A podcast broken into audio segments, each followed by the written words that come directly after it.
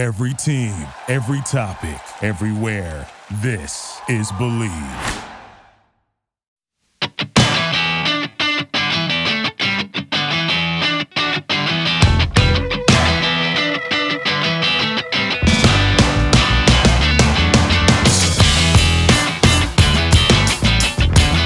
Hello and welcome to the 252nd episode of the Illegal Motion College Football Podcast. In Nashville, Tennessee, I'm the Professor Emeritus, Matt Perkins. And a crossing route across the Harpeth River from me here in Nashville, Tennessee, it's our own offensive coordinator, the coach, Corey Burton. What's up, Matt? What's up, Josh? Uh, how are things going with you guys? No complaints here. Man, I'm excited. Let's get into it. FCS football's raging on, man. It's it's raging on, and we got some raging upsets to talk about. But we can't do that without the second amigo, without the third amigo in the second city. It's a man who I'm sure is sick of the sight of moving boxes. It's our intrepid blogger from Big Ten and Counting, Josh Cook. Yep, the big move is done. We are in the new place. We're getting settled. Uh, obviously, I'm working full time. Kristen's working full time, so uh, it's slow going. Thankfully, the weekend's coming up, and then uh, my spring break is also the week starting on the 15th. And so, if you know, if Nice and need- early. yeah, if we need some uh, some extra time to unpack, but this is the debut episode for me in the new uh, the new house. That's yeah, exciting. Coach and I just got a little uh, virtual tour, which was quite nice. Uh, and uh, if you want to be able to afford a place as nice as Josh Josh's, you need to head on over to betonline.ag.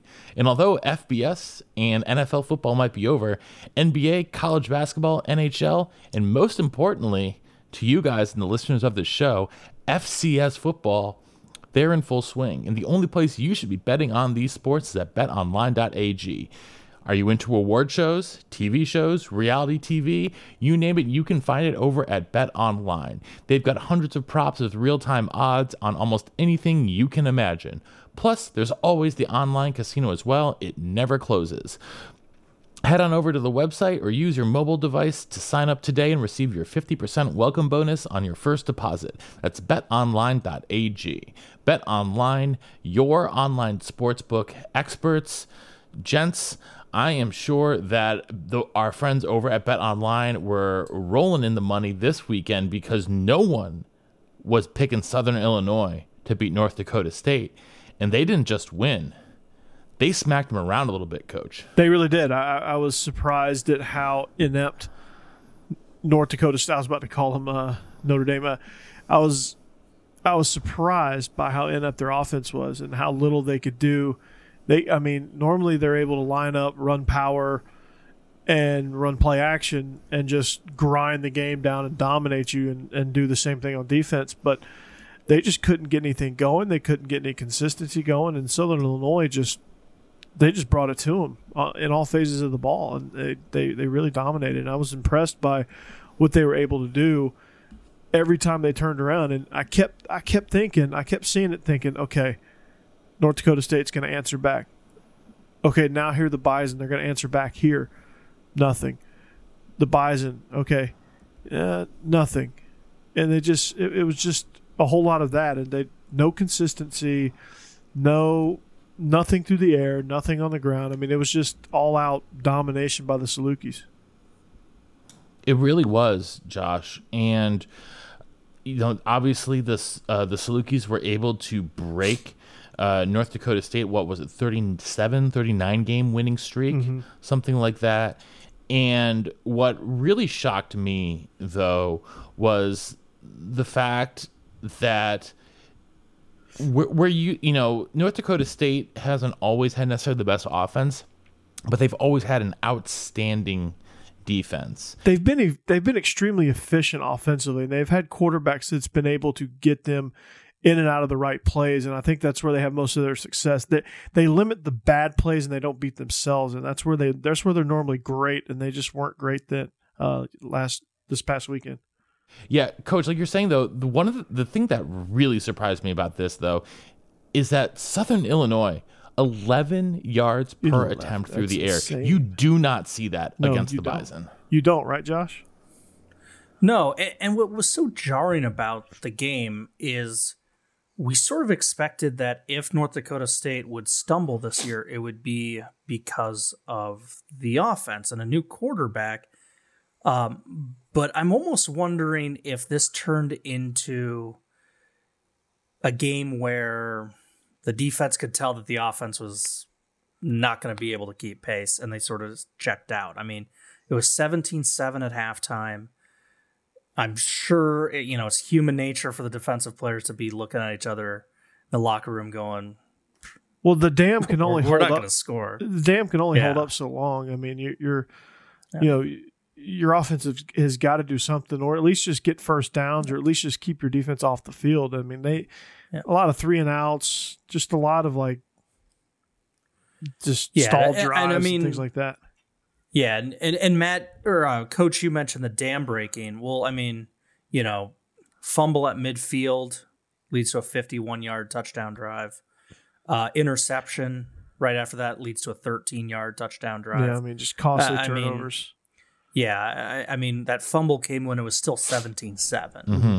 Yeah. But then it very quickly, in a matter of minutes, becomes 31-7, and then it's then it's over. And, and- and in a lot of ways, that fumble was one probably the biggest turning point in the game because we saw Southern get out to a 17 nothing lead, and especially in you know after their first two drives in in the first half, they had a 12 play 93 yard drive and a 7 play 74 yard drive, and that to put them up 17 nothing, and now, what North Dakota State was able to do, though, with uh, you know, they get the ball back with only 55 seconds left in the second quarter, and are able to uh, matriculate the ball down the field very, very quickly. Um, and in even with that, they needed a 37 yard uh, pass with uh, two seconds left to score that touchdown. And so, but that gave them a little bit of momentum going into the half.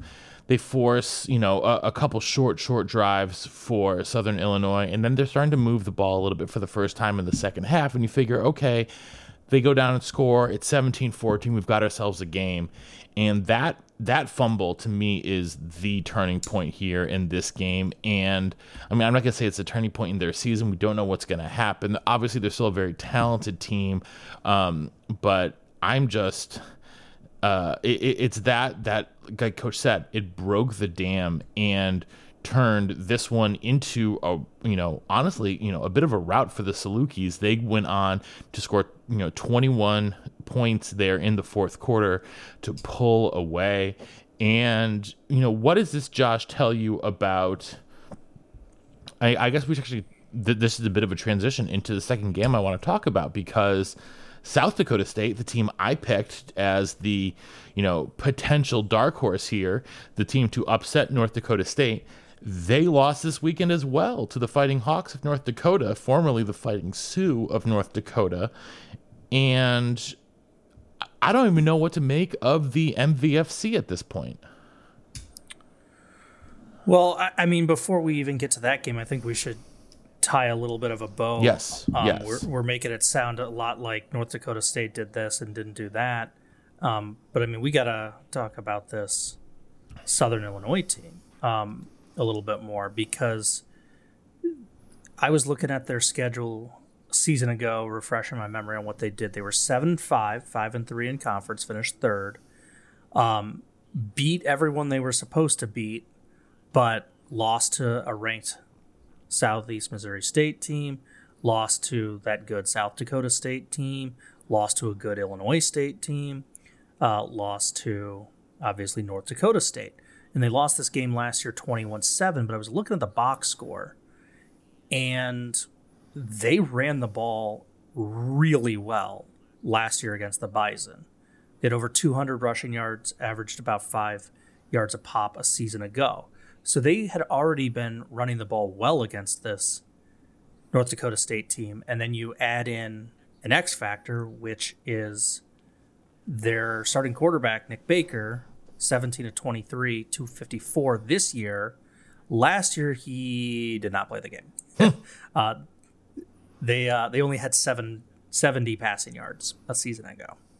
So, you know, Southern Illinois now uh, recalibrate their expectations. If they're to, you know, their, their offense was good at times last year. They've had a good running game now for a couple of years running, pun intended. Um, but, you know, why not them if if they're to improve their passing game to this degree?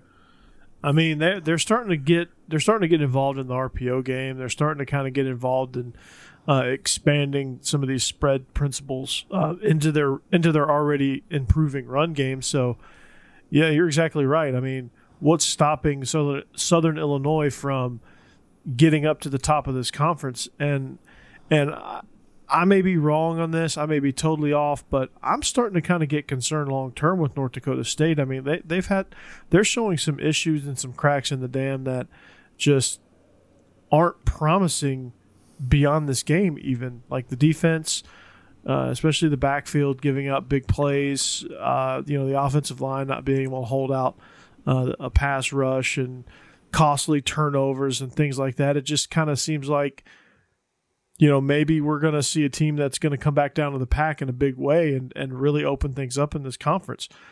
And this thing's far from over as far as the conference goes. I mean, this, you know, at this point, you know, which has been, which has not been the case most years, this is a wide open conference. So a team like Southern Illinois could easily jump in there and, and win this thing. North Dakota has a great chance of winning this thing. North Dakota State, if they fix some of these issues, they can win this thing. Uh, then you have South Dakota State, who's definitely not out of it. They they've got some they've got some issues to fix, and especially in special teams. Uh, so, you know that you know teams have got to figure this stuff out, and teams have got to grow up quickly. And it just seems like North Dakota State hasn't adjusted to this new spring spring thing yet, and it just and it's showing. I think. Yeah, it's a well. I think the other thing is you know you have so much roster turnover as well as so much turnover in the coaching ranks that at some point you naturally expect North Dakota State to come back to the pack at least a little bit. Yeah. And eventually Alabama will. If, if we're using a similar example on, on the on the FBS level, but um, yeah, I mean, I mean, how did the uh, the Mike Price era go in hmm. Alabama? I mean, it happens. It's a great one. Um, but I mean, losing Trey Lance for obvious reasons is a well, and don't forget about Dillon Radunz, right? Their their their tackle who's projected to be at yeah. worst a second round pick too. Yeah, their I mean, best offensive lineman and their quarterback. Two two giant centerpieces to your team, uh, pun intended there too, uh, literally and figuratively. um, you lose those guys right before the season. You know they opt out. No one can blame them but it's it's a weird year. They're just not prepared, I don't think, and I, I don't think they've mentally recovered from losing those guys. And, and it showed there were passes batted down, there was disrupted throws, contested catches that they had to try to make, and it just didn't seem like they were in a rhythm. Now, whether or not that's a long term concern, I'm kind of concerned, but they're well they're well enough off program that they will they'll figure some things out. They'll make it interesting, but I definitely don't think they're a lock anymore. Well, I mean, like I was saying earlier, the team that I thought if if they're not a lock to win, the team that I thought would be would was South Dakota State, and they got they got beat up by by North Dakota. Now, losing the turnover battle three to one did not help the Jackrabbits here in this one, but overall, just it was not the greatest of days for South Dakota State and North Dakota. You know, they have started the season pretty darn well for themselves. I mean, some huge plays in special teams also. I mean, they beat that Southern Illinois team that just beat North Dakota State last uh-huh. week, uh-huh. 44 to 21. They followed that up by beating South Dakota State, pretty much the consensus number 2 team in the Missouri Valley. And at this point, they are now sitting on top of the MVFC standings at 2 0 is the only team that's undefeated and has played two games. Both South Dakota and Missouri State are, are 1 0 in conference, but North yeah. Dakota at this point is the team to beat, coach. They, I really think they are. I mean, they, it's they are. Crazy. They seem, it's crazy. They seem to be the most complete team right now, uh, and they seem to be the team that's that has uh, really quickly shaken off the rust, and, and they do a lot of good things well. They're, they're they're extremely physical. They play really good in the special teams game, and they just create havoc for for opposing offenses, and they take advantage of it. I mean, three turnovers, uh, and and they were able to take advantage of that. A blocked punt, Mm-hmm. uh, another a couple big returns in the return game, and then you have an offense that is playing at a high level. It's a recipe for success, and I, I think they're doing a I think they're doing a tremendous job of it. And they, they're they're the ones that came over from Big Sky, right? If yes, they are. They came over from the Big Sky. I mean, it's not like they came over from a slappy conference. It's it's, it's not like they came to the you know it's not like they joined the ACC from the MAC. I mean, it it it you know they it might have been like they joined the MAC from the ACC. It is what it's seeming like. Um, they're they're they're like they seem dominant. Almost. I mean, yeah, right Josh. now. Yeah, Josh, coming over from the Big Sky. I mean, I mean, I just I just watched a fake punt go for, you know, thirty yard, thirty plus yards. A big, a big gutsy, gutsy call there, deep in their own territory. I mean, they, you know, they, they subscribe to the uh, Bruce Arians "no risk it, no biscuit." Mm-hmm. I like that style of play. yeah, of course you do. Yeah, I mean, that's pretty. I mean, a- anything I know about you is that, um, yeah, you, you, you know, you, you're a guy who likes, uh, who's not afraid to take a couple of risks. Uh, Josh, though, I mean, how much does it surprise you that they were able to come over from the Big Sky and be, you know, not just a player, but a power player in the Missouri Valley, which is, you know, alongside the Colonial, the best conference in in FCS college football their first year uh, in the conference. I mean, it's a bit of a surprise, but it's not like I'm utterly dumbfounded and my jaw has hit the floor. This was a team that was above 500 a year ago. They gave Weber State everything that they could handle in Ogden. Uh, they beat Sam Houston State, and I know Sam Houston State uh, didn't have a banner year last year, but that's still a really good program. Um, I guess if we were to put kind of a parallel to it, this would be like um, maybe the second or third best team in the Pac 12. So let's say Oregon, Washington. Washington, yeah, I, I, yeah, Washington. Yeah. It would be like Washington joining The- maybe the SEC. I was, gonna, yeah, And I was gonna say the Big Ten, but and it's like it's like oh wow you know washington washington beat auburn. Oh my goodness. And it's like well it, you know auburn is a nice team but they didn't win the conference a year ago.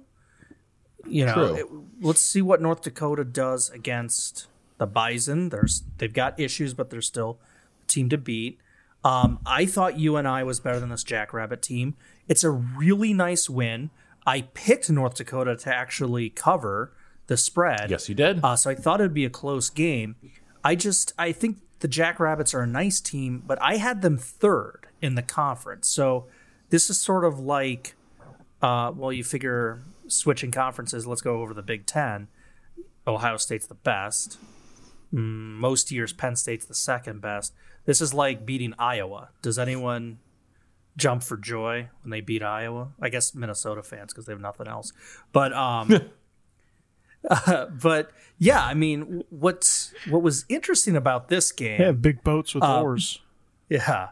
What I found really interesting about this game is North Dakota looked dominant at times, but also They're giving up a lot of chunk plays, which is yeah, concerning. They, they they looked like they were trying to let it slip away, and the last few drive of of this game was North Dakota basically say, or excuse me, South Dakota State basically saying, anything you can do, we can do worse. Uh, here were the last drives of the game. Here are the here are the last drives of the game. Uh, down 28-17, Jackrabbits turn it over on downs. Four plays later, North Dakota throws an interception. One play later, South Dakota State throws an interception. Then North Dakota has a turnover on downs, And then South Dakota State returns the favor with a turnover on downs. Special teams was truly special in this game too. Yeah. So um, yeah, it was it was a really really nice win for North Dakota. Um, looking forward to seeing how this all plays out. They've got South Dakota and Western Illinois next. Uh, you would expect those to be winnable games, uh, but then the big one towards the end of this month, March twentieth, up in the Fargo Dome. That's going to be the one that I think will really tell us, e- even if they do lose, but you know, keeping it close. Last year they they lost handily to the Bison, but if North Dakota pulls off that upset, I mean, then then the sky's the limit almost. Yeah. Well, let's head over, guys, to the SoCon and the other giant upset of the weekend was the Paladins of Furman, who looked outstanding in their first week, uh, losing a very strange game to the key Keydets of VMI. And it wasn't, you know, it's not like it was a turnover fest, you know, one lost fumble for Furman. VMI just straight up shut down the offense of Furman coach. And that this that might have been the most shocking thing that I saw all weekend. Yeah, just huge, huge defensive stops, huge defensive plays. It, when it seemed like Furman was going to start to get things going, VMI just slammed the door right in their face. Big sack here on third down, mm-hmm. big hit. Yeah, so I, yeah, I mean, maybe I should have been a little bit, a bit, a little bit every- clearer about that Every because inch, yeah. because you know because Furman did outgain VMI, but every time they needed a key defensive stop, Yeah, VMI got it. VMI was able to do it, and VMI was able to get them. What, what, what was able to get Furman to have to either punt or turn the ball over on downs or just it, it was these crazy like you, you see you see these drives for Furman and you're looking at them 11 plays for 35 yards seven plays for 26 yards seven plays Mm-hmm. Yeah. 27 yards and They had a very Dallas Cowboys type game where it's a ton of empty yards, but nothing of it, nothing Mm-hmm. of any significance. It was 14-13 for a long time in the second half, and VMI just, I mean, it, when it mattered, they were aggressive, and they just, I mean, they were physical. I mean, we saw more. We saw what?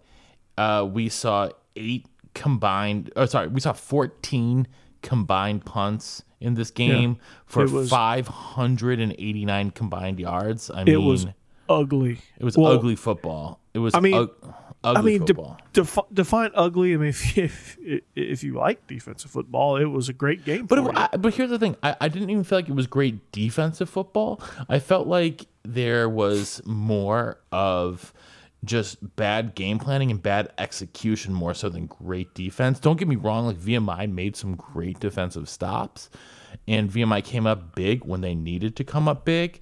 But I felt like Furman was just squandering opportunities left and right, and they would be, you know, they, they would have a chance to to a, a guy would, you know, cut it. A, a guy running the ball would cut it up when he had a chance to to bounce it outside, and just like, I, I this is, I feel like some of the things we're gonna see in spring football this year, right? We're not.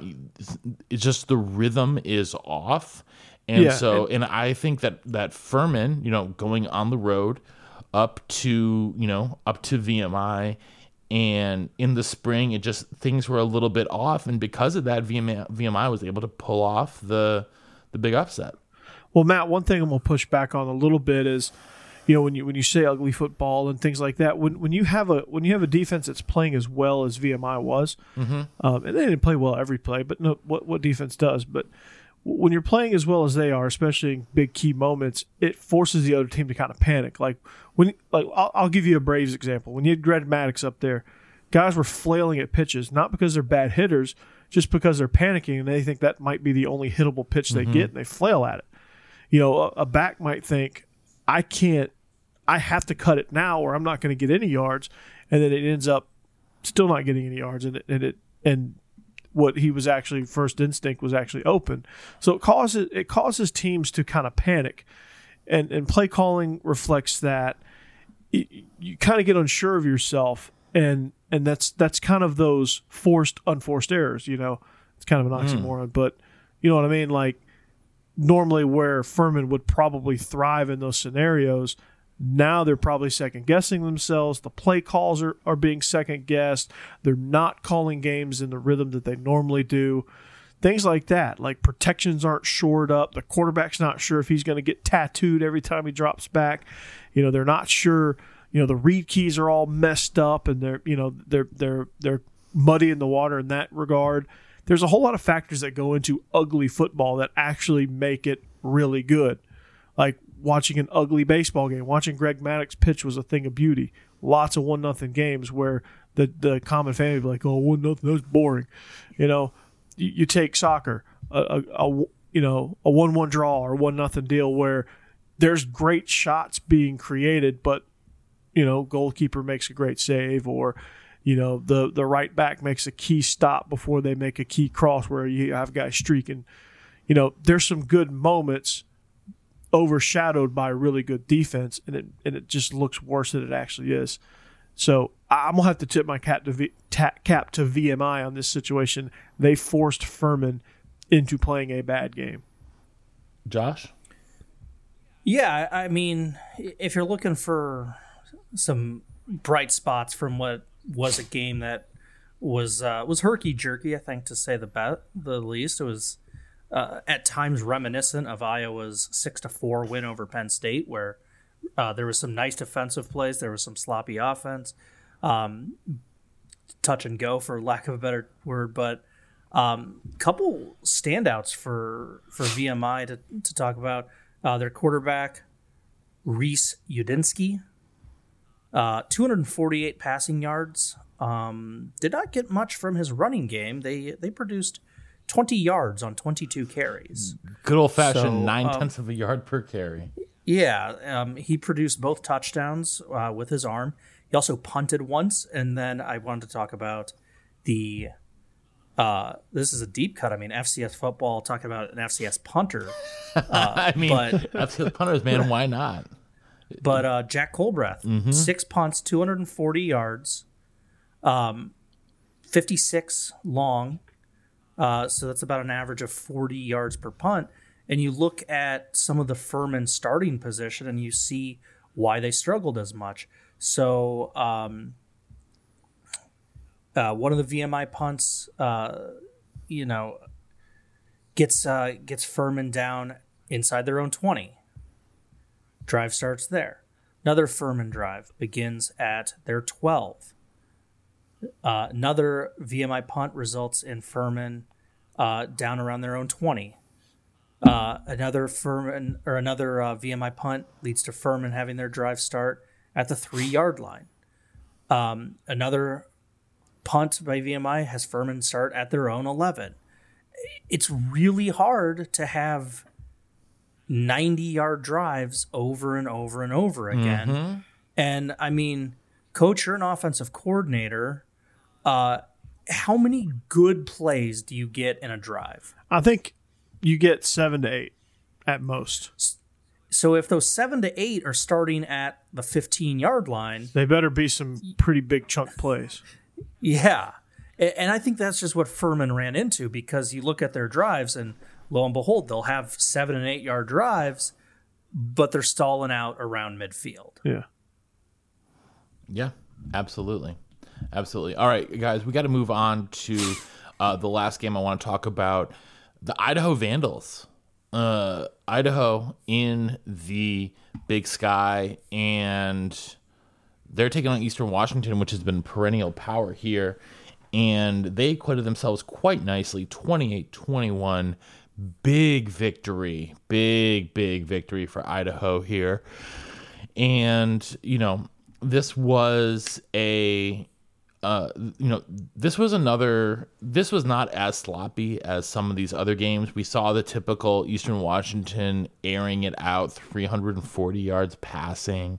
But one of the things you mentioned earlier eh, with the last game coach was those empty yards for furman. I felt like eastern washington also had a lot of these empty yards uh, that they, uh, f- you know, o- overall, you know, they had 426 yards, but only were able to take away 22 points, and that's because when they were, you know, at once they crossed over into uh, Idaho territory, they had two problems. A, two missed field goals.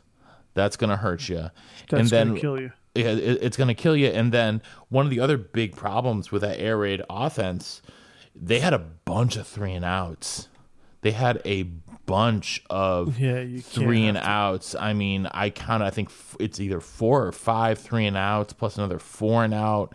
Like And the it- problem with those three and outs is they're not like three runs and chew up two and a half minutes off the clock. It's no, it's it's three twenty passes seconds. and, and maybe thirty seconds at most. Yeah, exactly. And so I, I, I- I feel like Idaho, by and they weren't even necessarily the more, more balanced team on the game.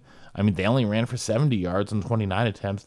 Neither team could run the ball. Both the teams are throwing the ball, but Idaho just seemed to have They just finished when they had to. yeah they and, and they didn't have those big big errors when it came to missed field goals. Yeah. No, they didn't. Yeah, I, I mean, Eastern Washington They- put up 21 points. They had a punt but- return for a touchdown too. So Mm-hmm. Yeah. It's down to the kicking game. We always talk Yep. about it. Yeah, I mean, Eastern Washington put up 21 points, but did a pick six to help that. So offensively, just 14 points. And, um, you know, Eastern Washington took a little bit of a dip last year. I, I'm wondering if that's something to keep an eye on. If, you know, Eastern Washington talked about the cycles that you often see in yeah. FCS where I, I, I think uh, I think you're starting to see within that conference, you're starting to kind of see it shift down the coast a little bit to like UC Davis, Weber State, those uh, those type schools. Mm-hmm. Uh, and, and you know, Eastern Washington and, and Montana used to dominate that conference. And Well, it, it, and I, it is and I think spe- Montana still is still is in it. sp- it but- is a shame that Montana and Montana State are not playing this year because I I would oh man I would love to watch Montana. That they were going to be such a good team this year. Man, they were going to be so good. Both those Montana schools are going to be so good this year, and it's it's really too bad that they're not playing. Mm-hmm. You know, I understand it, but I can still, as a football fan, wish that they were. So Yeah, that, that would be. It'd be interesting to see what how they would match up with Eastern Washington. How they would match like this Idaho team playing against Montana. You know, Weber State playing against Montana. Exactly. Southern It- Utah playing against Montana. And- just kind of seeing how they match up. and that's what I think that, that that's what I, that's what I'm going to miss this year because if you had both those Montana schools in the mix, we could be looking at the Big Sky almost pretty much on par with the Missouri Valley, Missouri Valley and the Colonial, I think. But because we Yeah, don't have, fair. I mean, three of the top five schools in the conference have opted out this year. And that's a really big problem for the Big Sky in terms of just what the quality of football we're going to see is. Yeah, we still got Weber State, the best team in the conference, but after that, you know, I mean, Eastern Washington probably should be the second best team in the conference, and we're not getting them because, you know, I, you know, they've definitely taken a couple steps back since the graduation of what, Cooper Kupp, um, and you know they had a couple quarterbacks there for a minute, and now it is, you know, there's only so much that the red turf is going to bring you game in. And these California's these California schools are. You you know they're going to start taking advantage of in-state talent. You know Davis, that's going to Poly, yeah, yeah, that's gonna it's it's it's gonna be a factor at some point where you know California is way more talent rich than Washington. Mhm. You know, and if California ever gets back to playing high school football, um, you know we'll, we'll continue to see it. But you know that that's where I see it going. And then you have other surprisingly talent talent rich states like Utah. Like Utah has more talent than I ever thought in the Salt Lake City area. And they supply I mean they're able to supply three universities with uh, BYU which they all leave and come back as 30 year olds but um, and then Utah and Southern Utah. And then you factor in Utah State as well and Weber State. and Weber State. Yeah, I mean that that's five schools right there. Yeah, and and and yeah, they they pluck from Colorado, they pluck from Arizona, they, They pluck from Cal- they, they pluck from California for sure. and sure. they pluck from California. Yeah, no, there's no doubt about that. But still, they have to they have to be sustained within their own state too at some point. You guys uh, not acknowledging Dixie State in your uh, Utah wrap up? Guess not. But guess not. What what an odd name, Dixie Uh, State. Evidently, the southern half of the state of Utah is called the Dixie part of the state. I had no idea because I thought I genuinely thought Dixie State was in Louisiana. Where's Tarleton State in? They sound like That- Texas. That's Texas. Stephenville, Texas. Yeah, that that Nice, I, I do know. I, I do know that's in Texas. Stephenville, Texas. Everything's bigger. Texas. Brisket. Yeah. All right, guys. Well, Don't uh, don't mess with Texas. all right. Well, I, I think that Where's Fort Lewis? Texas. The Fort Lewis Skyhawks. Where are they? Probably Texas. Texas. I have no clue. I'm guessing Texas or Mississippi. It's in Colorado. Oh, sweet. which used to be part of Texas, Where's Lindsey Wilson University? Texas. No.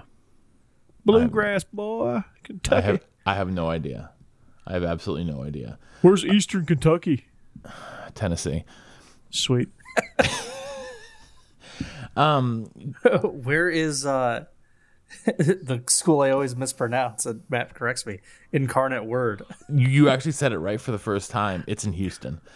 San Antonio. Incarnate World. Incarnate World sounds way better. In- I would much rather go to Incarnate World than Incarnate Word. Incarnate Incarnate Word is uh, San Antonio. It's San Antonio. I, th- I thought it was Houston Yeah. for some reason. No, I, I, I would pass by it every time I go to the Army Bowl. I know Oh, that for a fact. Yeah.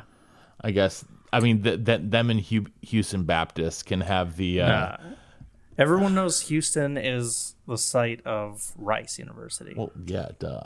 That's what they're known And- for. They're not known for the Houston Texans or the Rockets. Not Rice. It's all about Rice. Rice University. Astros? is there any other school in Houston? The University now of we're Houston? Just, now we're just. I was just trying to troll the UH people out there. All you, They're- all you they're like Cougs yell- fans. They're, they're like yelling like Phi Slama Jama. Like come on. yeah, on. you can't hate on you can't hate, hate on Hakeem when when he was at Houston. He was Akeem. Clyde the Clyde the Glide. Houston has uh, the distinction of producing a uh, Heisman winner while the team was on probation, and he was never seen on TV. Andre That's Ware, baby. Yeah, that's impressive. It's quite impressive. Uh, That is impressive. Andre Ware, one of the better uh, color guys we've got on college football these days. He is. It's too bad he's like buried in the freaking. Well, he's always buried in like uh, a. He always gets the eleven o'clock Central game somewhere, and it's always like the third rate like Big Ten game or something. The 11 Yeah, Central he's- Purdue versus Rutgers. Yep. Him and about Beth to say- I was about to say he's called a lot of Iowa versus Northern Illinois games. Yeah, I was gonna say he's called a lot of Wisconsin versus. I was gonna say he's called like like Wisconsin versus West uh, versus like Eastern Michigan games or something like that. So He, he he knows he knows the Iowa Northern Iowa matchup so well that like uh, there's a joke in there somewhere. I'm too brain dead to figure it out. it's okay. It's late. Um, and uh, speaking of that, we need to uh, move on to the next segment of the podcast. But before we do that, Geography. We want to give a brief moment to talk about our newest sponsor, eBay. Where whether it's rare dead stock or the latest release, you can find the exact shoe you're looking for on eBay, the original sneaker marketplace. eBay is the place to go to cop that pair you've been eyeing. Coach, what have you been eyeing lately? I've been eyeing some Jordan fours and some Jordan sevens. Jordan fours, Jordan sevens. I'm looking. I'm personally looking for some Jordan threes, and some uh and, and some Burberry Air Force ones.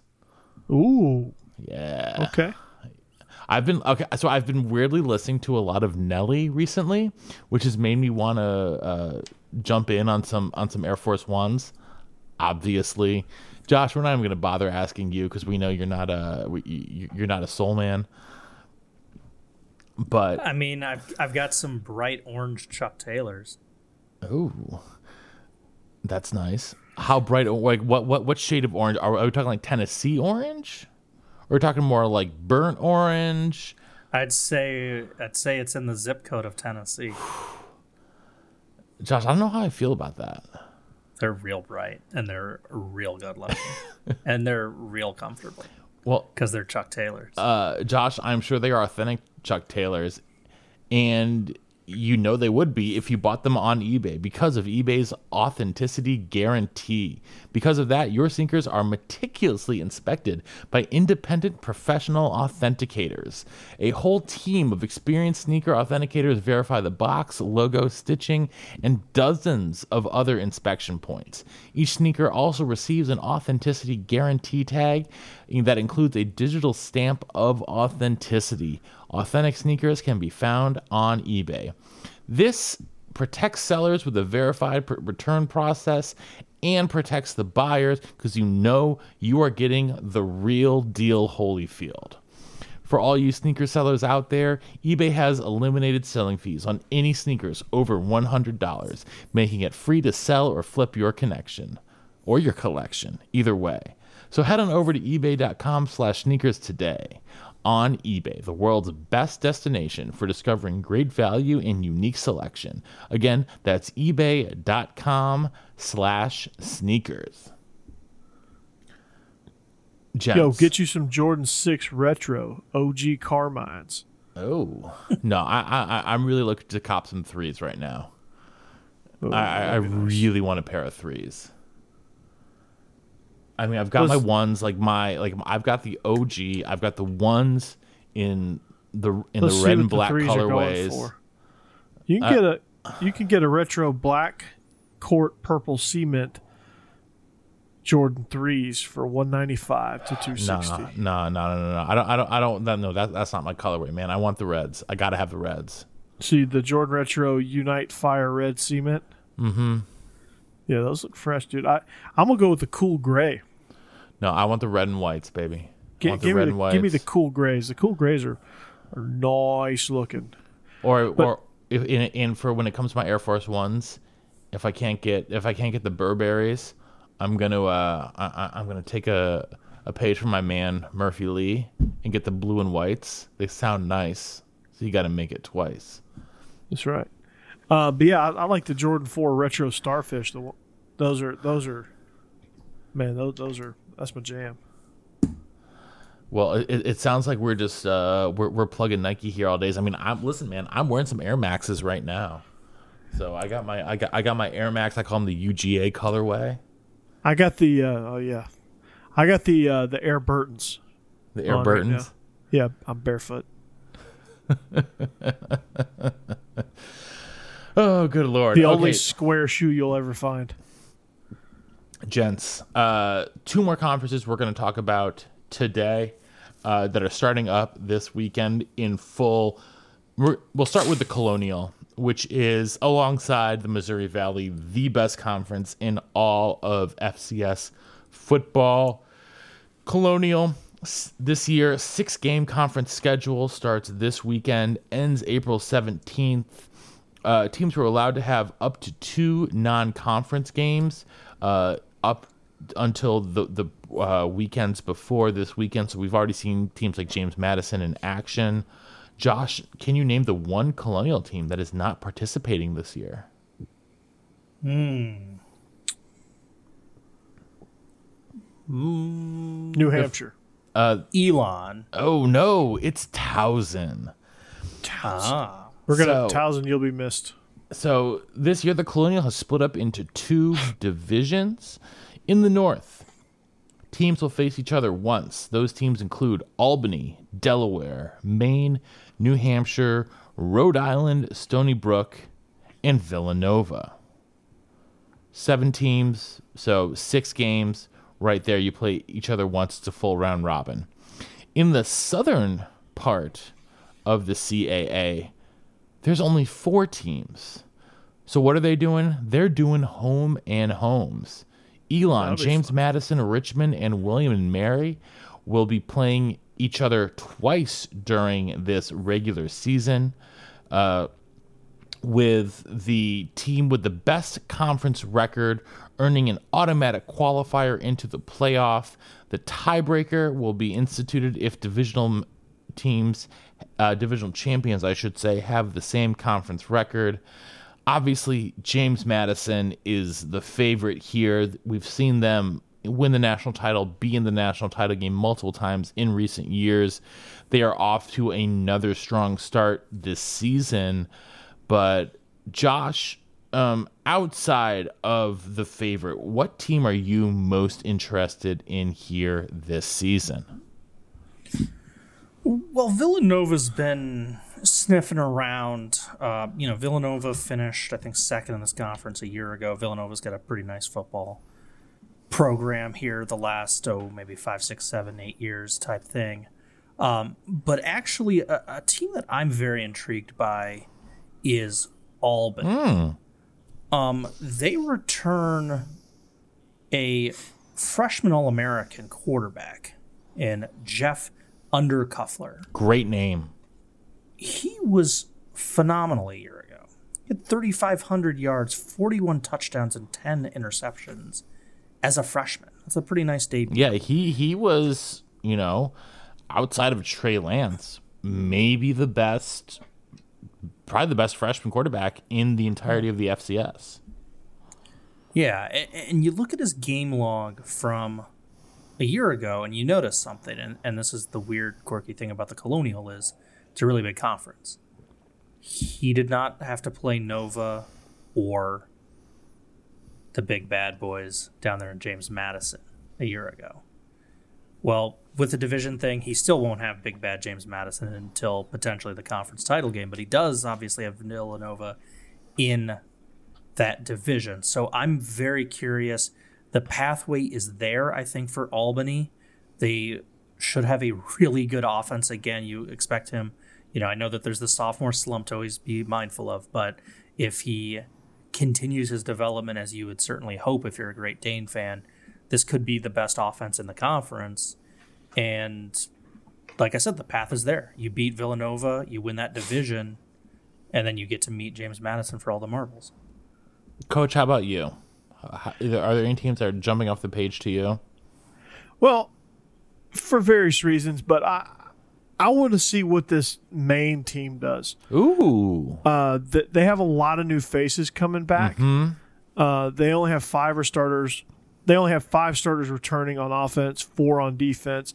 They got a lot of newcomers, whether it be freshmen or transfers, and uh, they've kind of had some time to kind of get acclimated. So they may not know what rust looks like. They may just be that's just how they expect it. And they may you know, this could either be one of those where they finish dead last or they're going to be making a run for for the conference title, just depending on how well you know these guys play, and you know if they're a little bit crisper than a team that was was together.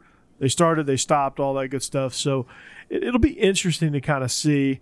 Um, you had three players who transferred. Uh, you have a safety, Fafi Bazzi from Maryland. Mm. Uh, you have a grad transfer nose guard Austin Chambers. He came from BYU, and then you have a running back Elijah Barnwell coming over from Rutgers, and so um, you also have the kicker who came over from Stetson as a grad transfer as well. So you have some guys getting mixed in. You, you have a defense being bolstered by FBS transfers. So that'll be interesting to see how that all shakes out, what impact they can make. Uh, Joe Joe Fagano, mm-hmm. I think that's how you pronounce his name. Um, Fagnano, Fagnano, Fagnano, Fugnano, uh, Fugnano. Fugnano. Fugnano. Yeah, he was. Fugnano. Yeah, Fugnano. Josh mentioned freshman quarterback over at Albany in yeah. Undercuffler, and had it not been for him, Fagnano would probably be the freshman quarterback talk of the town because he had a pretty yeah. strong freshman season as well. He did. But he did. outside of him, last year was not great for the Black Bears. And, no, and, and they can only go up, I think. And, mm-hmm. and it'll be because they have so many newcomers. I'm curious to see if they can quickly overcome that because when you have newcomers, it can go either way. You can stay on the same path, or teams like that usually surprisingly make big jumps. Yeah.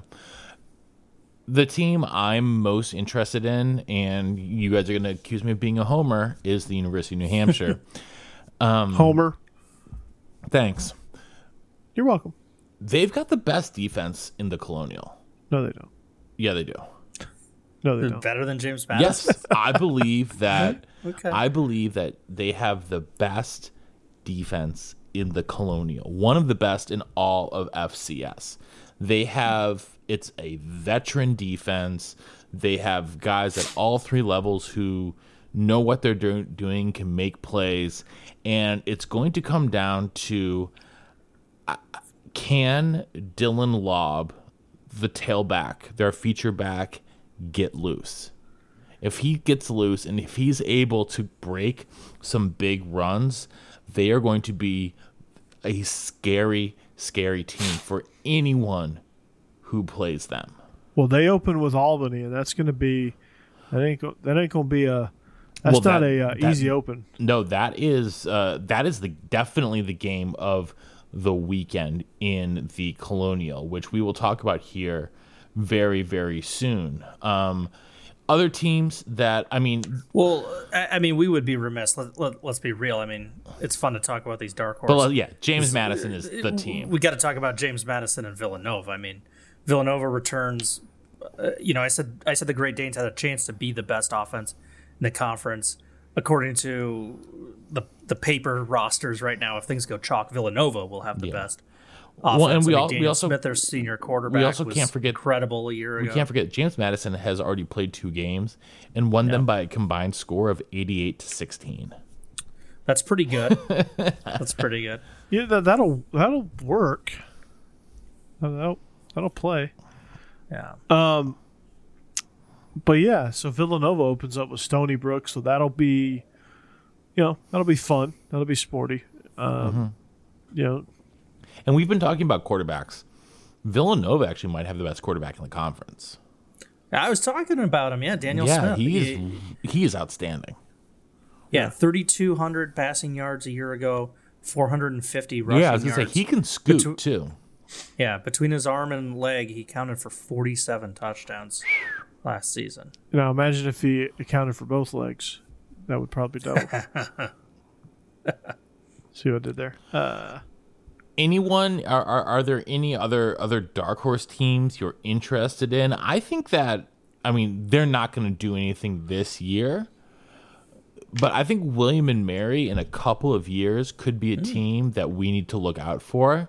Mike London, a, a name you guys should recognize. I mean, I know you uh-huh. guys do, but listener of the Yeah. show may recognize former coach at Virginia. Yes, sir.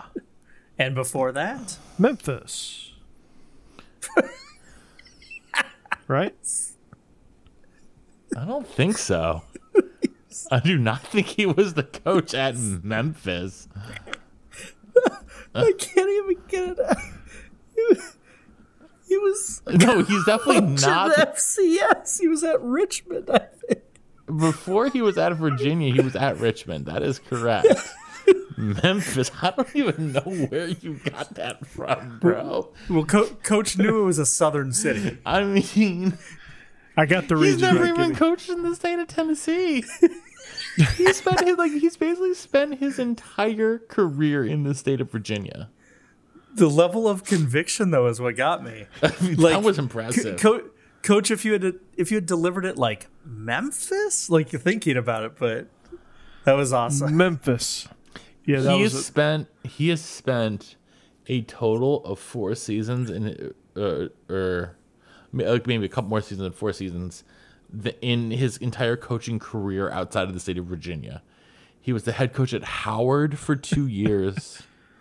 He was- Howard. that's what it was. and that's in Washington D.C., which is basically Virginia. yeah, that He was the okay. he was the defensive line coach at Maryland for a year, right next to Virginia. Howard. In 2005, he was the coach. He was the defensive line coach of the Houston Texans. And then he spent three year, right, three seasons as the defensive line coach at Boston College. So yeah, Memphis. That was a great guess. Yeah. So, A great guess. um, Love that guess. and he played at Richmond too. Um, anyhow, You, you guys need you guys need any more doozies for me? Well, speaking about those Richmond Spiders, I, I think they're an interesting team as well. They, they return some nice pieces, especially on defense. Uh, freshman All American linebacker Tristan Wheeler and sophomore All American defensive lineman Kobe Turner. Um, you know, the, they have some talent on the roster. Are they as a completed team as Nova or James Madison? Certainly not, but it just takes any given Saturday. So, you know, that defense gets hot. We just spent 20 minutes or however long it was talking about VMI's defensive victory over Furman. Richmond could produce similar results. Do we uh, do we think Elon's going to do anything uh, No. special? I mean, I No. I saw them as that fourth team in the South. No. I mean, I, I didn't I'm know sorry. if they were going to be. I, I, I do not believe in Elon right now. They're gonna Yeah, have to, they're gonna have to show me something yeah. first. Yeah, they they've got their work cut out for them for sure. I didn't know if they could like be one of those like pesky teams that could. I mean, it's spring football, so you never know. I didn't I didn't know if they could jump in there or if they had a chance to be that team, or they're probably just going to get run over. I, I think they're a weaker version of Richmond where they have some intriguing talent, but they're not nearly as a completed team as Yeah. The presumptive favorites Well, of Nova mm-hmm. and James. They Madison. lost Davis Cheek as their quarterback. They have a new starting quarterback, so that doesn't help either. You know, I, I it, it's interesting because the the South is pretty much, you know, settled law at this point. It's going to be James Madison. Yeah. You could tell me, I I could envision. You know, there's seven teams in the North. I can envision pretty much all of them besides Rhode Island winning the conference, and it wouldn't be like, oh my god, like my world is entirely shocked. You know, like Yeah. I I- think that there, there's a case to be made for Maine, for New Hampshire, for Albany, for Stony Brook. You know, in you know, I think in the end, Maine's inexperience is going to bite them, but I, I think they're going to be. I think they're going to be a really tough, tough. it's out, gonna it's gonna come down. end- It's gonna come down to Nova, UNH, and Albany. I think. I think. Mm-hmm. But again, I'm not entirely sure about that. But Well, I, we'll I, see I th- about UNH and Albany this this weekend. I mean, we're gonna we're gonna see about them this weekend. Before we get into talking about this that game, though, I want to talk about the SWAC. Um, because the SWAC is back. Obviously, uh, the big news about the SWAC is the addition of one, the one, the only, Coach Prime. Coach Prime. Well, Coach he's not getting his stuff stolen. and he's that that that saga is we we don't need to discuss it. against Uh, Eldrick Waters University Eldrick Waters. Technical Eldrick- State College. I, I didn't know that Tiger Woods uh, created his own school. He Edward did. You didn't know that? no, I didn't. Um, they'll be playing Jackson State. They'll be playing Grambling State this weekend, which is interesting in and of itself. But I don't think that Jackson State necessarily is going to be the favorite in uh, in the SWAC this season. Let's go over a couple before we get into the teams themselves. Let's uh, let's just go over what it's going to look like this year. Teams will have a six game conference schedule, and uh, there will be four opponents within their own division and two within the opposite division of them. Um, they were also weirdly allowed to play another SWAC opponent that doesn't count towards the conference standings. Um, and then there will be a conference championship game uh, hosted by the higher seed on May 1st, which is interesting. yeah, Alabama Alabama uh, State played somebody this past weekend. Uh, I saw some sort of highlights. Maybe I think they. yeah, they played Southern.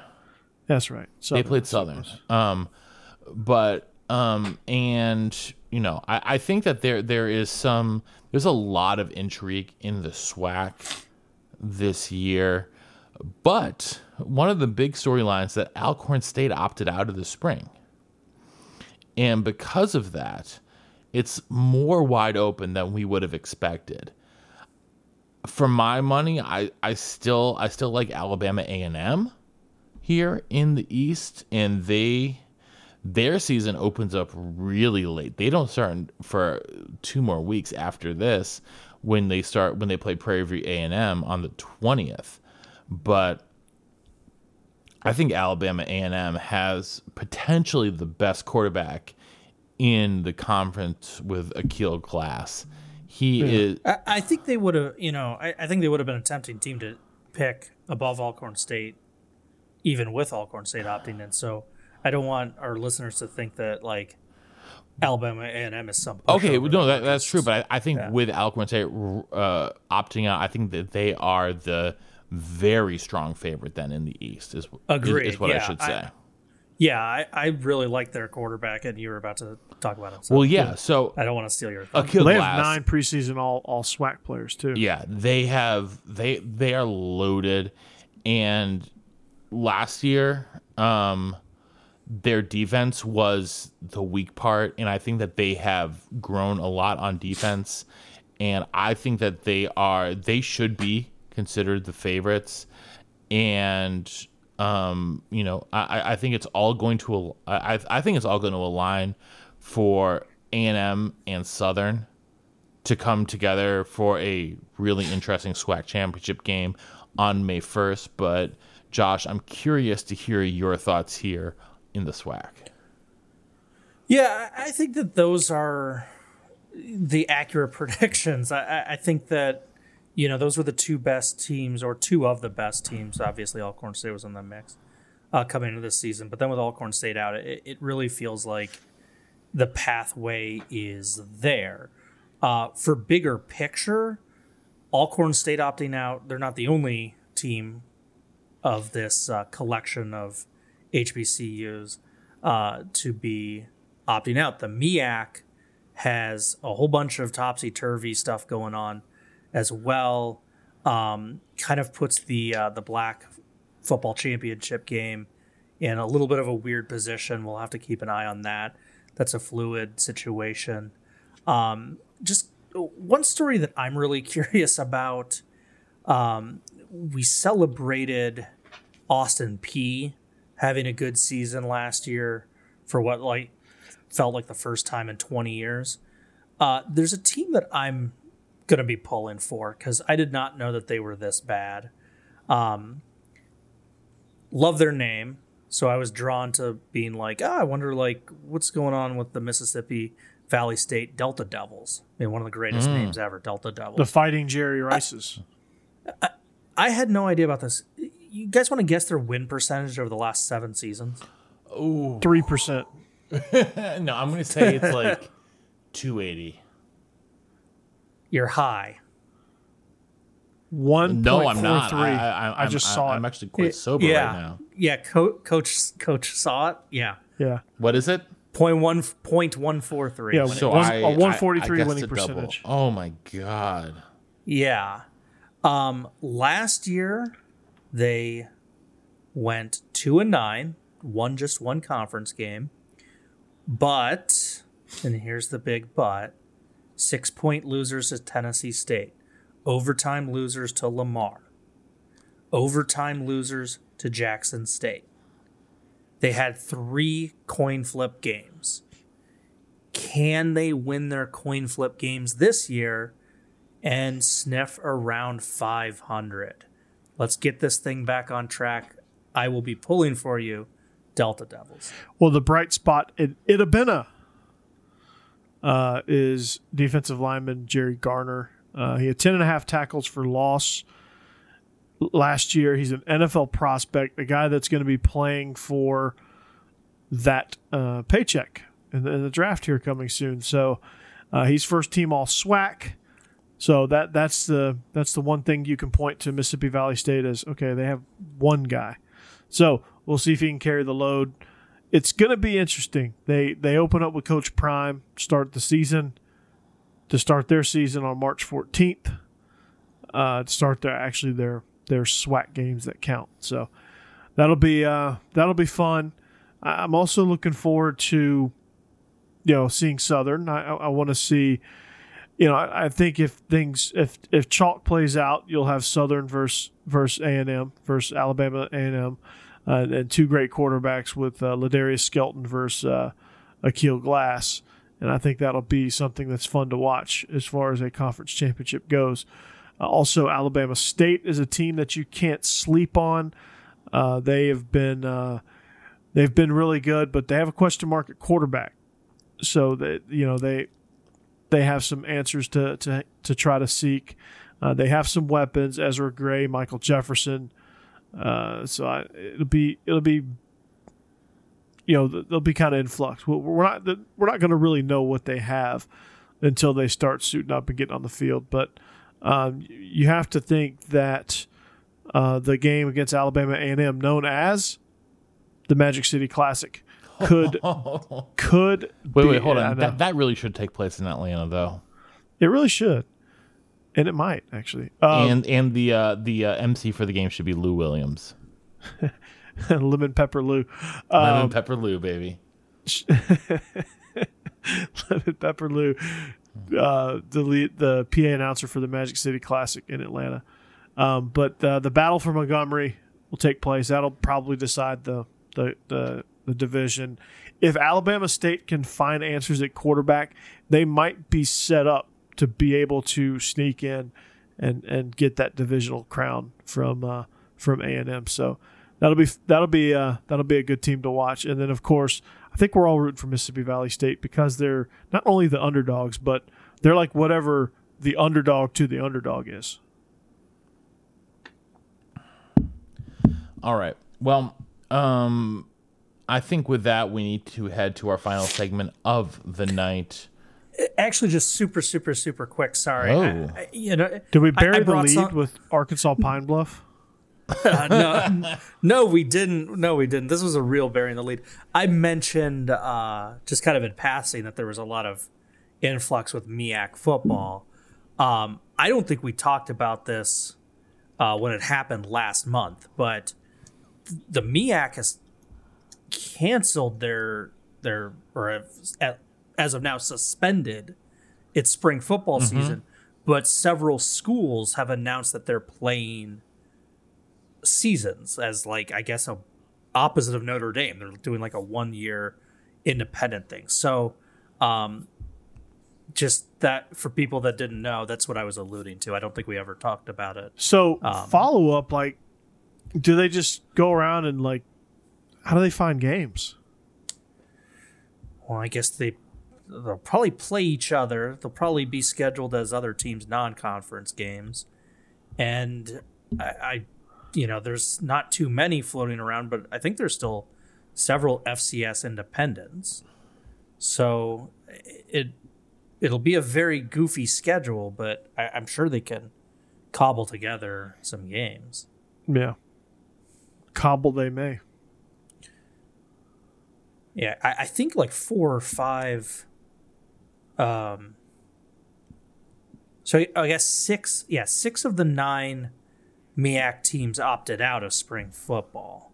So the three, if they each play each other, you know, maybe they do a home and home, like the Colonials doing in one of their divisions. I, I mean, yeah, it'll be a very weird season when when it all plays out for a school like Delaware State, but they're trying. They are trying. You know, I I, I do. I, you know, I I feel for all those guys whose seasons have been canceled. Especially, it's got to be extraordinarily difficult to watch other schools in your conference be playing, and you not be playing. You know, I as a fan, like I was saying when we were talking about the Big Sky a little bit earlier, like I wish I could watch Montana Montana, Montana State. I feel for those players so much, man. Like they're that you know they see Eastern Washington and Idaho and Idaho State out there playing, and I know those guys just want to be out there on the field, Coach. Yeah, they do, and I, I, I imagine that they're upset that the administration decided that spring football was not in the cards for them, and you know we have to be robbed as fans of watching Montana versus Montana State in the driving snow in Bozeman, Montana. I know that. I know. I looked forward to that all every year. So there you go. All right, gents. Um, let's move on to uh, the three games I want to talk about this weekend. Our little spread formation action. Uh, I didn't actually tabulate up our, uh, our our wins and losses from last weekend, so uh, sorry about that. Uh, I will get all things tabulated for next week. But the game of the weekend in the Missouri Valley is uh, the Battle of the Dakotas, and it's not this. It's not the blank blank state. It's South Dakota versus North Dakota. And North Dakota, Josh, is a seven point favorite at home. Can North Dakota, can the Fighting Hawks keep up their winning ways uh, this weekend? Or will South Dakota State be able to swoop in and uh, will the Coyotes upset the Hawks on the road? Well, the the Coyotes uh, won their one game so far. Western Illinois game was postponed. They they went down to Illinois State and beat them 27-20. Uh, so they're looking okayish, I guess. Uh, I mean, uh, not a bad start to the season. Um, but this this program's a little bit of an unknown entity. I think would be fair to say. Last year, they managed to go 500 in conference and obviously the Missouri Valley is very good, but just five and seven overall. Um, I think I'm gonna ride the hot hand. A, a seven point spread is getting a little big, uh, but I'm going to ride with North Dakota for at least another week after they they helped me beat the Jackrabbits. So now let's beat the other team from South Dakota. Ooh, okay. Uh, Coach, how do you feel? I mean, I, am with Josh. I'm going to ride the hot hand here. I, the thing that scares me the most about North Dakota is their propensity to give up big chunk plays as they did against the Jacks, but they also made their fair share of big plays. Uh, they they partially blocked a field goal, blocked a punt, had several key returns, uh, forced pressure.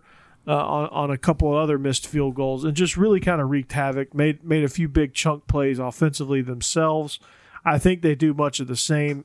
They're red hot right now, so until until that streak ends, I'm I'm taking uh, I'm I'm going to ride with North Dakota here. I'm going to ride with North Dakota as well, but I do feel I, I can't say I feel great about it. Um, now it's not a trap game. They've got Western Illinois next weekend, Western Illinois is no great shakes so if they were to if they were playing say Northern Iowa next weekend, I would be much more worried. But because I this is not a classic trap game, it's at home for North Dakota. I think that they will continue on their winning ways, and uh, it's always dangerous when we are all on the same size, but that's the way it is. Next, we've got Josh's uh, Josh's Colonial North team versus my Colonial North team, Al- Albany at UNH. Albany is a one and a half point favorite, Josh. I assume you are on the side of the Great Danes. I am, and for a simple reason. Not only do I think they're better, but that it's not enough of a reason. Here's a good football excuse reason. For whatever reason, in these long, strange play layoffs, COVID layoffs, who knows what the practice is have been for this spring football. Uh, I'm thinking back to the beginning of the fall football season. How many awful defensive performances did we see with missed tackle after missed tackle? I don't think teams were being very physical in their practices this year. I think UNH, Matt, I know you love their defense, but I'm not sure that their defense is in peak form. Whereas Albany, the quarterback knows what he's doing, the receivers know what they're doing. They'll be crisper. I'm going to take Albany. Coach. Ooh, that's uh, you've made it intriguing uh, with such a short spread. It's almost I mean, before be, before Coach even says, you guys all know I'm taking UNH at this point. So, like, you know, Coach has to split the difference here. You know, I'm okay. taking UNH. You know, I'm taking the defense. You know, I'm taking the run game with UNH. Like, you know, they're it, at home. It's the opener. They're going to be jacked up. In a spring football setting, Matt, I agree with you. I'm going, I'm rocking UNH. Wildcats, baby. I'm doing it. Wildcats. All right, uh, defense and run game's gonna gonna gonna reign supreme in this matchup. All right, all right. Well, let's head out to the Big Sky for our final matchup of the weekend UC Davis and Idaho. Idaho coming off that big win against Eastern Washington. They are four and a half point favorites against the Aggies of UC Davis. Josh, Idaho going to continue their winning ways? Well, you know, Davis is an interesting team. Uh, they're one of those popular dark horse picks. If anyone, no one, but the theory, if anyone does knock off Weber State, but like I said, no one's knocking off Weber No. State. Um, so you know, I think it's tempting to to say, well, you know, Idaho's the hot team. They they got up for one game and then and then they'll fall back to the pack and you know, this is Davis's chance to pull off an upset and you're and you're getting some points as a result. But Idaho is also considered a dark horse. They've got the game under their belt. This is Davis's debut. The game is up in the Kibbie Dome. And it's not that big of a spread. If this was in that 7 to 10 neighborhood, I would take the road favorites, but or the road dogs, but because it's an under touchdown spread, I will lay the points and take Idaho. Coach. God, this this game is this game is very very very difficult to pick because UC Davis is a team that I really like, but I don't know. I really like them, and I think they can. I think they have a chance to do a lot of good things, but I'm not sure exactly what they're going to do. And, and out of the gates, I'm not sure that what they have is enough to beat a team that's pretty pretty daggum hot right now in, in Idaho. And Idaho's four and a half point favorites in the Vandal Dome. And I'm gonna ride with that. Much like what I did with North Dakota, I'm gonna ride with the hot streak here with, with Idaho. I'm, I'm gonna take the four and a half points and and uh, say, "Come get it, Aggies." Well, I'm gonna come get it because uh, for for a couple reasons. A, uh, I'm the guy that picked the Aggies to take down Weber State, so it's got to start here. B, uh, I was technically enrolled at UC Davis for uh, the, the the summer the summer quarter there one year when I studied abroad in France. It was via UC Davis, and uh, I've got nothing but love for UC Davis, the Viticulture and Enology program. Professor Hildegarde Heymann, she was one of the greatest professors I've ever worked with, and on top of that, uh, I'm just gonna fade coach's picks when push comes to shove. So, um, give me the Aggies upsetting the Vandals on the road. Gentlemen, Just keep telling me you're gonna fade my picks, and eventually they'll start making money. Exactly. Exactly. All right, thank you. gents. Uh, Josh, any final words before we uh, wrap this bad boy up? Um, negative. Uh, we did not bury any leads. Arkansas Pine Bluff not in action. Central Arkansas still painting the field uh, because they played as an independent in the fall, so they're going to be painting that field all spring. Uh, Arkansas Pine Bluff and Southern are playing this weekend. Oh, I thought that was next Nope, weekend. I it is the week. It. I It misread. Uh, it, it is this weekend, 1.30 p.m. Eastern time So we did a double at in the lead. That's how. That's how. W Mumford Stadium. In Baton That's quite an Rouge, accomplishment for our show. Louisiana. That's how buried it was. That's how buried it was. I misread the date. We're we're big in the state of Arkansas. So anybody in the greater Pine Bluff area, if you want to sponsor the show, or if you want to, or if you want to uh, rage tweet Josh, Um, We're despised in the in the Diamond State or whatever dumb thing Arkansas calls themselves. they're Yeah, the what, what- Ozark what do State. they call them? They're not the Ozark State, are they? No, I just made that up. They're the Huckabee State. That's what it They're the Memphis extension. is. yeah. No, really. when, it- oh, when I think of it's- Arkansas, when I, it's the natural state. the natural state, yeah. When I think of Arkansas, I the usually natural just light of- Josh, you're Josh. You're the high school social studies teacher. You of all of us should know this. Eh, whatever. He- it's Arkansas. When I think of Arkansas, I just think of those west Memphis suburbs. They didn't cover Arkansas state motto in the Jakarta method, so That's true. it's very true. All right, gents. Well, I think that although go- although I did watch uh, Peyton's Places. Did he go to on Ark- Did he go to Arkansas? Did No, he talk but- about the Jakarta method at Peyton's place? Yeah, he talked about the Jakarta method with uh, former President Bill Clinton of the uh, natural state, former governor of the natural state. perfect. So it all tied together. But no, he he uh, he he really did do an episode with Bill Clinton. I Not know. to, not to spoil it, but it was uh, it was really good. So All right, gents. Um, well, in that, uh, on that teaser, we should wrap it up here tonight.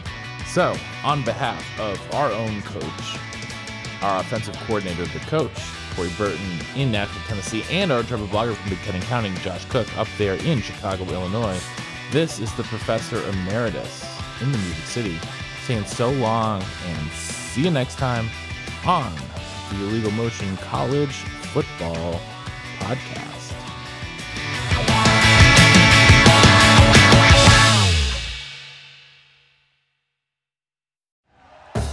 Thank you for listening to Bleav. You can show support to your host by subscribing to the show and giving us a five star rating on your preferred platform. Check us out at Bleav.com and search for B L E A V on YouTube.